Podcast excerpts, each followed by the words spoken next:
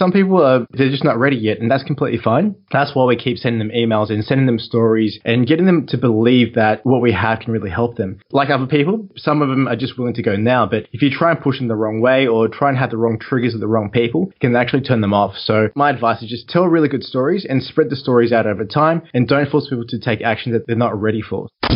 This is Super Fast Business with James Schramko. James Schramko. Helping you build your business super fast. James Schramko here. Welcome back to superfastbusiness.com. I'm here with my friend Will Wang, and this is episode 726. We're going to be talking about how to triple your sales using stories. And Will, you've got a new website now called contentdrivenbusiness.com. We've had you on before. You're usually from growthlabs with a Z.com. You've got both now. I think you've got agency and you've now got a community where you're actually helping people with content marketing. So welcome to the show again. Thanks for having me back, James. It's uh, always good fun every time I'm on here. Well, we've often talked about getting leads. I mean, that's been our thing, get more leads you're convinced that you can actually make more sales using story. So give me the overview. What are we going to be talking about today? Yeah, sure. So today I'm going to be going through a bit of a framework that we have on storytelling. And the framework we've used recently for one of our clients, and it's tripled the sales on their funnel, on their products. So I thought it'd be pretty cool to share exactly how we did it, break down the steps that go into it, and help everyone listening out how to tell a story in a really believable and nice way to increase their sales as well. And how do you feel businesses are approaching story at the moment? I mean, there's some out there we know their story, and then there's other ones we don't. Would you say when you're starting to work with a client that it's common that they've really tapped into it, or is it a hidden asset that you can utilize? That's a good question. It's one of the most uh, underutilized things in business. I mean, I've always talked about emails every time I've jumped on the podcast and talked about how emails are underutilized. But one of the other things is telling a good story or telling a brand history via email. So for me, when I look at companies, because you're kind of in there every single day, kind of in the forest, you know, you know, walking through the trees, you don't really get to see the big picture. And you kind of have this expectation that everybody else knows about your company, knows about what you're doing, when they really don't. And stories are such a great way of relaying good information, building rapport, and just starting that relationship off on the right foot. Right. Well, I'm really interested in, you said telling a good story. I'd love to know what a good story is. And I think one way to highlight that might be to talk about perhaps some of the mistakes people make when they start using story. I know for a fact we have talked about stories on this particular podcast. I mean, we've got 726 episodes, and a good chunk of them relate to storytelling, email storytelling. It's not the first time we've heard that, it's not even the second or the third or probably even the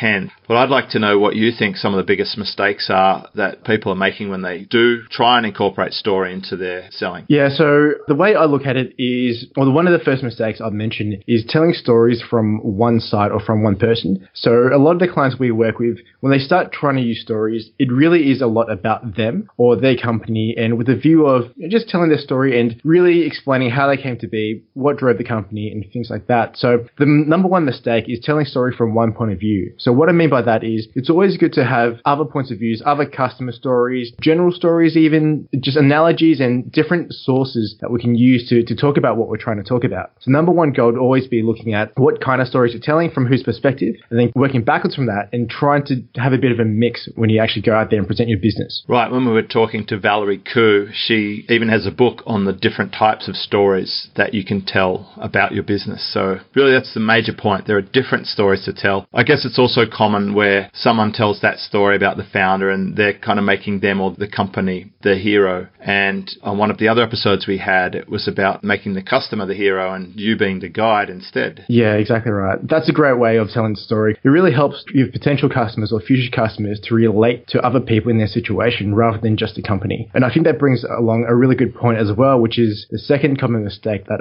I always see. And it's, um, you know, when you tell a story, a lot of the time, if it's a historical story, like how the company got started, what people tend to do, what companies tend to do is be very factual based. So they go, we started in 1998, you know, we did this, it took us two years to achieve this. Whereas if you can bring some emotion into it, it's a really good way of telling the story, but not, you know, not in a very grey or bland way. It really brings the human element back to it and gets people relating to what you're going through or what your business is actually going through. Well, stories are emotional, but let's talk about the different emotions you can tap into because I imagine there's good good emotions and bad emotions. Is there a particular type of emotion you prefer? It really just comes back to the people that we're working with or the companies that we're working with. For example, in some industries, you have to educate a little bit more about what the problem is because the product isn't always solving a bleeding neck issue. So in those types of situations, you want to not exactly fearmonger, but you want to have some kind of urgency or have people feel like, oh, I didn't really know about this, but now that you've told me through this story, it's something that I've got to be aware of.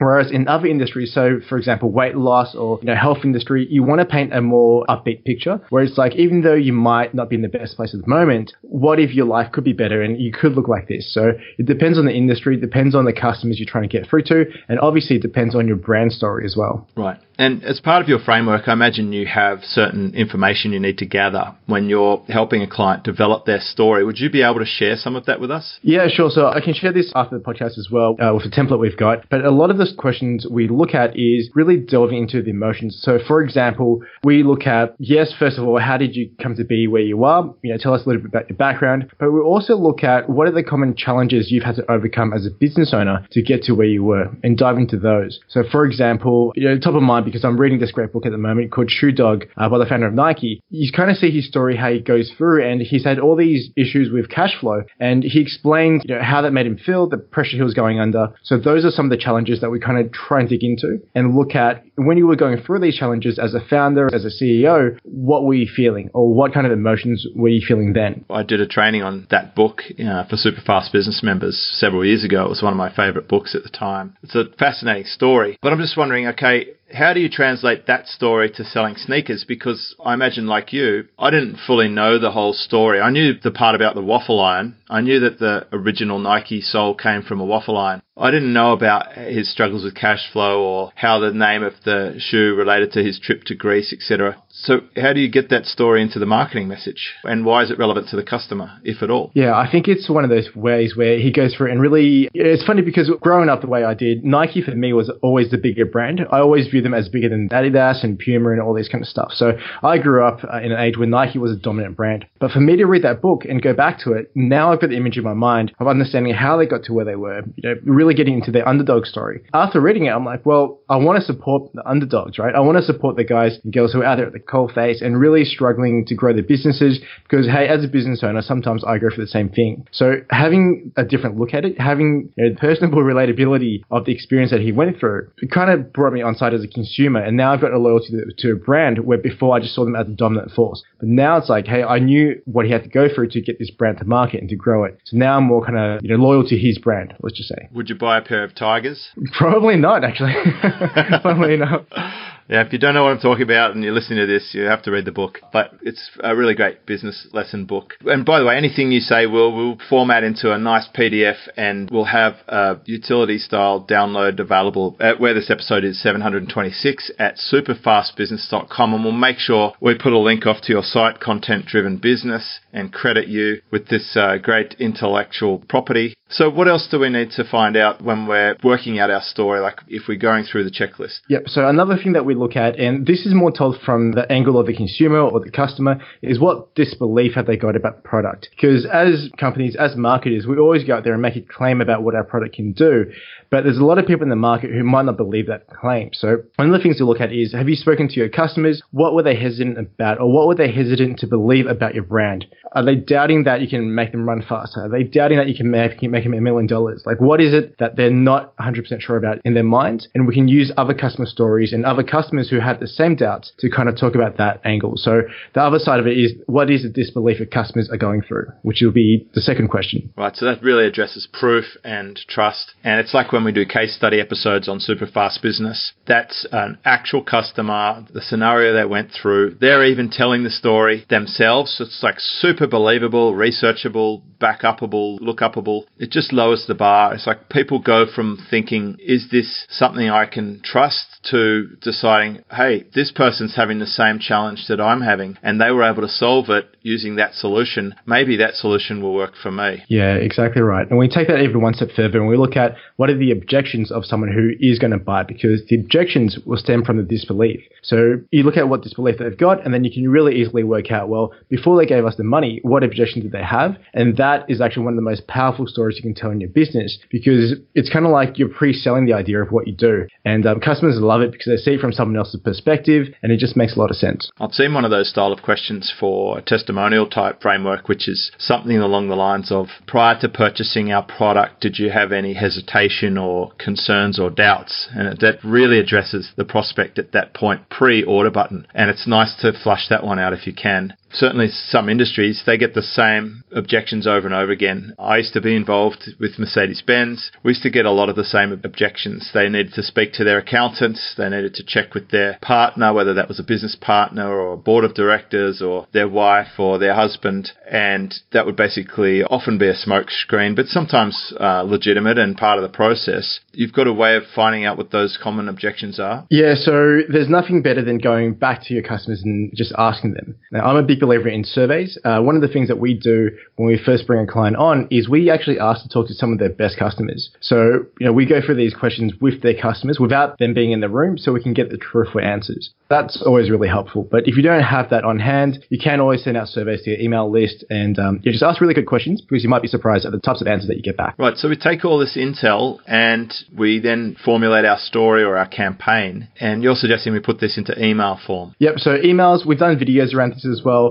But before we get into that side of things, I'll just go through the next few questions really quickly because I think it all kind of drives the same or a very similar narrative and it helps to build the story up. So um, we tackle disbelief, you know, what's making them disbelief. We also, when we speak to other customers, we say, what was the trigger that made them shatter that disbelief? Or how did we break down that disbelief and get the other customers on board, which is a little bit different because that goes into, you know, what the risks were, what the rewards were, and looks at painting that picture of, I knew this was expensive, but here's what happened after we did it, and here's why I decided to make that decision. So again, spoken from the customer's perspective. Nice. We then look at and talk to the salespeople and say, look, what evidence are you using now to speak to the people on the phone if you are, or what evidence have you got on your site that you think really makes this work? That you can use that to paint analogies and talk about other objects, especially if you have to educate your market. Analogies are great, and looking at evidence of sales really helps to build that. We then look at the future pacing, or how would your customers feel after they've used your product successfully, and really dive into the emotion side of it. So if they're feeling anxiety now, how do they feel when they go for and use your course or buy your course use your product? Is it freedom? Is it confidence? We really dive into emotionally and you know both physical, emotional, spiritually how people feel after they buy the product, and then we look at what you know who else does this worked for. So we kind of match the ideal customer profile of the people that we're trying to target, and we build a story based on them and match it to what we're getting back from the story as well. Nice.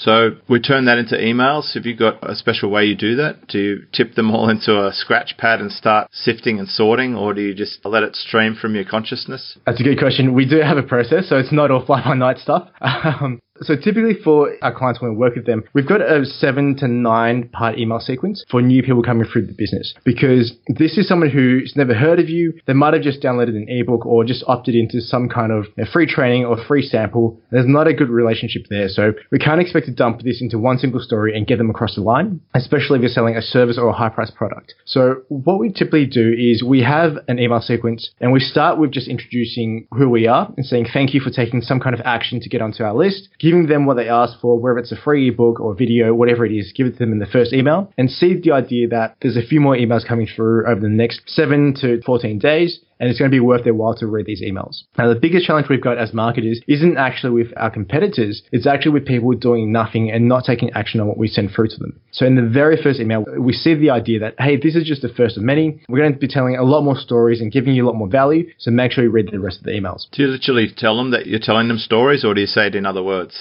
It depends on how sophisticated the market is. So, sometimes we can seed it with a short story and say, look, there's a few more examples and ideas and stories coming through to you. Otherwise, if we don't want to approach it that way, and again, it comes back to the brand guide and brand identity of the company. Some companies don't mind saying that because they've got a very open and friendly relationship with their customers. The ones who are a little bit more corporate, they don't necessarily use the word stories. They use the idea that, hey, we're going to send you some more examples. Yeah, some of the people in our market, they might as well say, we're going to send you a pitch email three times a day for the rest of eternity. you know, like I've heard them repeat some of the expressions I heard from my old industry, which is send them emails until they buy or die. I think that's a shocking approach. But I'm wondering, do you think when they got the thing they opted in for, do you frame that opt in as that is the only thing, or do you frame it as beyond that being the only thing in the opt in offer? Yeah, so I typically like to frame it as one part of a whole system, right? And the way I do it is I sell the value of the opt-in. So you know, the opt-in can't be rubbish. It can't be junk. It has to be useful and valuable in its own right and we go back and sell the value of them actually using the opt-in. Because the biggest thing is people might request to download it, they'll download it and then never open it and never use it. So we've got to go through and get them to use it, get them to see the value in it, and then we can educate them and say, look, this is just one part of it. Obviously, I can't give you my entire system or process or whatever you're trying to sell in a single email. So keep your eyes open for the next part of our system. That's a good insight. At this point, it's pretty value driven for the person who's opting in. Yep. So then you're sending um, these emails. Why seven? to 14 emails or 7 to 14 days? Is it one a day? Is it one every few days? Yeah, typically in fast moving industries, it's one a day for the first 7 to 14 days, and then it kind of scales back to either twice or once a week. So the reason why we do that is because if you think about it psychologically, these people coming through, they've just requested what we have and they're hot to go, right? They're very attentive to what we have to say. They've just given us the details. What I want to do is really build that relationship very quickly and get it to a point where they're looking forward to hearing from us. So that's why we send them one a day, and we always make sure the emails are actually packed with value. Now, in some of the emails later on in the sequence, we do start selling some of the things that we do, but more in a way to give them an option to get more help from us if they want, rather than trying to cram something down their throats. And so we use a lot of stories to do this. You know, the ones that we talked about before, where we answer objections or talk about the customers and what other customers have achieved. They're really, really good emails to get sales coming through without having putting a hard pitch on them. So, do you ever use techniques like a super signature or a behavioral based trigger where they click on a certain link and that starts them on a different sequence in the way that Andre Chaperon teaches. I imagine some of these emails have an element of soap opera about them, as per autoresponder madness. Yeah, we do actually. So again, it all comes back to how many products you know we've got at our disposal that we can sell, and what the business wants us to do in terms of the sales process. So some of the clients we're working with, they do have a smaller price product which they don't mind selling without talking to people, but ultimately they want a phone call with the people they're dealing with so they can get them into a higher price, a higher ticket offer. So depending on what path they choose, what they click on, what information they want, we do segment from that point as well. And it's becoming really easy to automate the whole process whereby if you give some other value to the people on the list and ask them, hey, is this what you want to see? They click on a link, it confirms yes, that is, or this topic is what they want to see, and they can branch off into another automation speaking just on that topic. Right. It makes a lot of sense and it's highly relevant. And uh, speaking to a, a very smart student today, actually, he does about $8 million a year. And he said the main reason business owners aren't making as much profit as they could. He said virtually nobody does the emails properly. They don't have enough back end. They're not making enough offers and they don't send emails for long enough, which was very insightful. So this is a repeat theme. This is the second time today I've heard you really should be focusing on your emails. You really should be strategically planning your product line rollout and it makes perfect sense that you should add more products to your first initial contact and uh, if you combine that with some behavioral based segmentation, you're going to start hitting jackpots all over the place. So you start making most of your sales at what point? Yeah, so it's typically at around email three or four we start seeding the idea that, hey, we do have something else to offer. It's still very light on at that point. It might just be a PS down at the bottom of the email saying, hey, by the way, if you want to find out more about this, so one of the lines I like to use for our own email campaigns, uh, you know, saying something like, if you're impatient in business like me and you just want to get to where you want to go without having to wait for more emails, take this kind of action. And you just allow them to self-select and say, yep, that sounds like me. I don't want to wait for more emails. I just want to speak to you right now and do something together. So we kind of start seeding the idea in emails three and four, but it's not really until emails probably um, six or seven that we really start selling and playing the scarcity card if there is an element of natural scarcity but not going and creating false scarcity, like 100 seats only if it's an online thing or anything like that. I saw a website today and it said limited offer, only 100 books printed. And I, my first thought was, what kind of author only prints 100 books? like either someone who's very underconfident in their method or someone with a tiny, tiny budget who's not that yet successful. So it made me disbelieve the claim. It felt like false scarcity. A really interesting sort of theme is developing here because I imagine you've got this prospect from a source, perhaps from a Facebook ad or maybe to the existing email campaign, but uh, reminds me of a conversation I had with Scott Desgrosseilliers from Wicked Reports saying the average break-even point on 1.5 billion dollars worth of paid traffic was at 60 days. Mm. So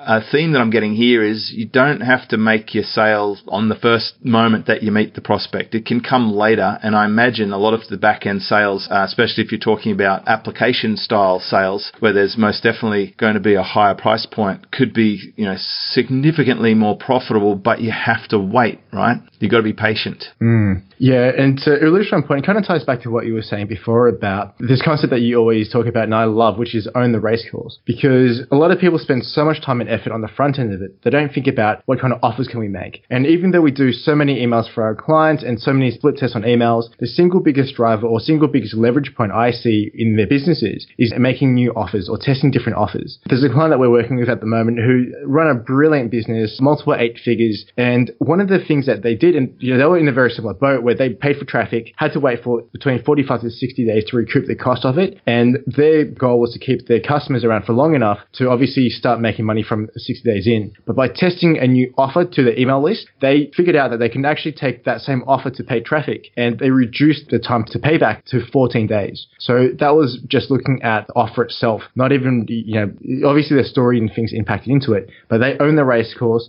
and they test multiple offers, and then that really grew their business. These are the big outcomes. Do your research, milk that resource of that email list that you have, always with a mind that you're helping the customer be better off, have the most relevant possible products, make the offers, continue to nurture the relationship, test different ways of shortening the path and putting the offer in a different light, and then you can reinvest that profit back into growing the campaign. You can scale a business much faster if you do that. And uh, what a terrific process! And provide a fast path for people who are ready to buy now, a green light where they can just bypass the thing, just like a, the theme park where they can pay extra to skip the queue. Exactly. And you know, some people are they're just not ready yet, and that's completely fine. That's why we keep sending them emails and sending them stories and getting them to believe that what we have can really help them. Like other people, some of them are just willing to go now, but if you try and push them the wrong wrong way or try and have the wrong triggers with the wrong people can actually turn them off. So my advice is just tell really good stories and spread the stories out over time and don't force people to take action that they're not ready for. So if someone's not ready to jump on the phone with you, yes, you can try a little bit to see if they want to, but you don't have to cram it down their throats and make a play like if they don't, don't jump on the phone with you in the next five days, they're never going to talk to you again. It's just about telling believable stories, both in with your marketing and also in the way you make the offers. Cool. Well, I've just got two things left, Will, and one of them might shock you. But the first one is what should I be asking you? Well, I've got an expert here on email funnels. What question should I ask if I was really intelligent and clever that you'd say, oh, wow, that's a great question? Because I didn't get that yet. And that's really my metric of a podcast that I want to publish. Cool. So I think for me, I look at it strategically and say, what is the biggest impact we can have on the business? And in this case, it's like, how can we use emails to have the biggest impact on business? So a few of the questions, maybe like, how often do we send emails? That's a pretty basic one. I recommend at least once a week. Another one is, how do we know that a copy is working or how do we know that, you know, our emails are having the effect we want? And there's a whole bunch of numbers we can track. Ultimately, what I like to track through is return on investment. You know, if you send an email out to a certain number of people, what's your sales number at the end of it? Then looking at other numbers which kind of help to paint the picture, like open rates, click throughs. So that's the other side of you know, how do we know the email works? Oh, how do we write those emails? Well, for us, it comes down to a lot of split testing. So split testing different headlines, split testing different body text, different offers on it as well. That always really helps, you know, to, to kind of drive the conversation the right way. And finally, maybe another question is, hmm, what other question? well, I can tell you, I can tell you too. I know the answers to this, but what are the essential types of emails that we have? Because there's only a few. Ultimately, they all boil down to a few different types of emails.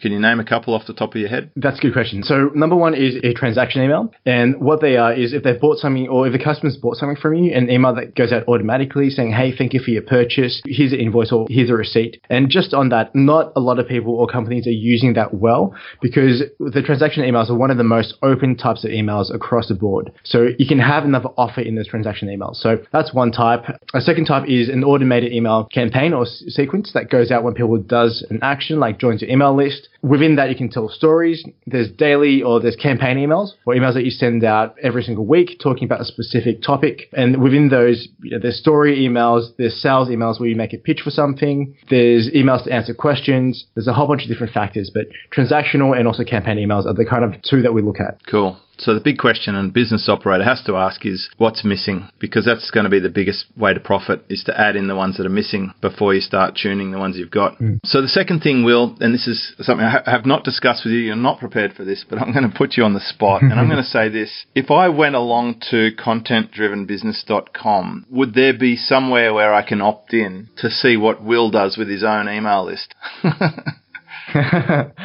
yeah, so we've built the site on purpose to have that option for people. So what contentdrivenbusiness.com is, you can opt in and see the, the, automated email sequence you'll get off the back, and that's the one that we've written. Well, that's exactly what everyone listening to this will do. They'll go and opt in, and like, okay, this guy's talking yeah. about emails. What does he actually send? Because I get questions in my own forum. They're like, oh, I got this email from you, James. Can you just tell me more about the background to this, like how it performs, what sort of open rates? Like, they're all just spying on it. We've got a bunch of spies on this podcast because they're marketing savvy. And I can tell you that's exactly what they're going to do. So you better make sure by the time this podcast comes out, you've got your best work in there and put it to the test because that's exactly what will happen. Yeah, awesome. I think it's a pretty good sequence in there already, but uh, yeah, now that you put the pressure on, I'm going to go back and look at it again. I think it's ready to go. So when they sign up, they can actually see the full seven day sequence that I've written. Yeah. So one of the things I've done is on purpose made it a little bit educational. So I've got some different tonalities in there. I put jokes in there as well because that showcases my personality in terms of the email. So people can kind of see how far they can push in terms of personalization and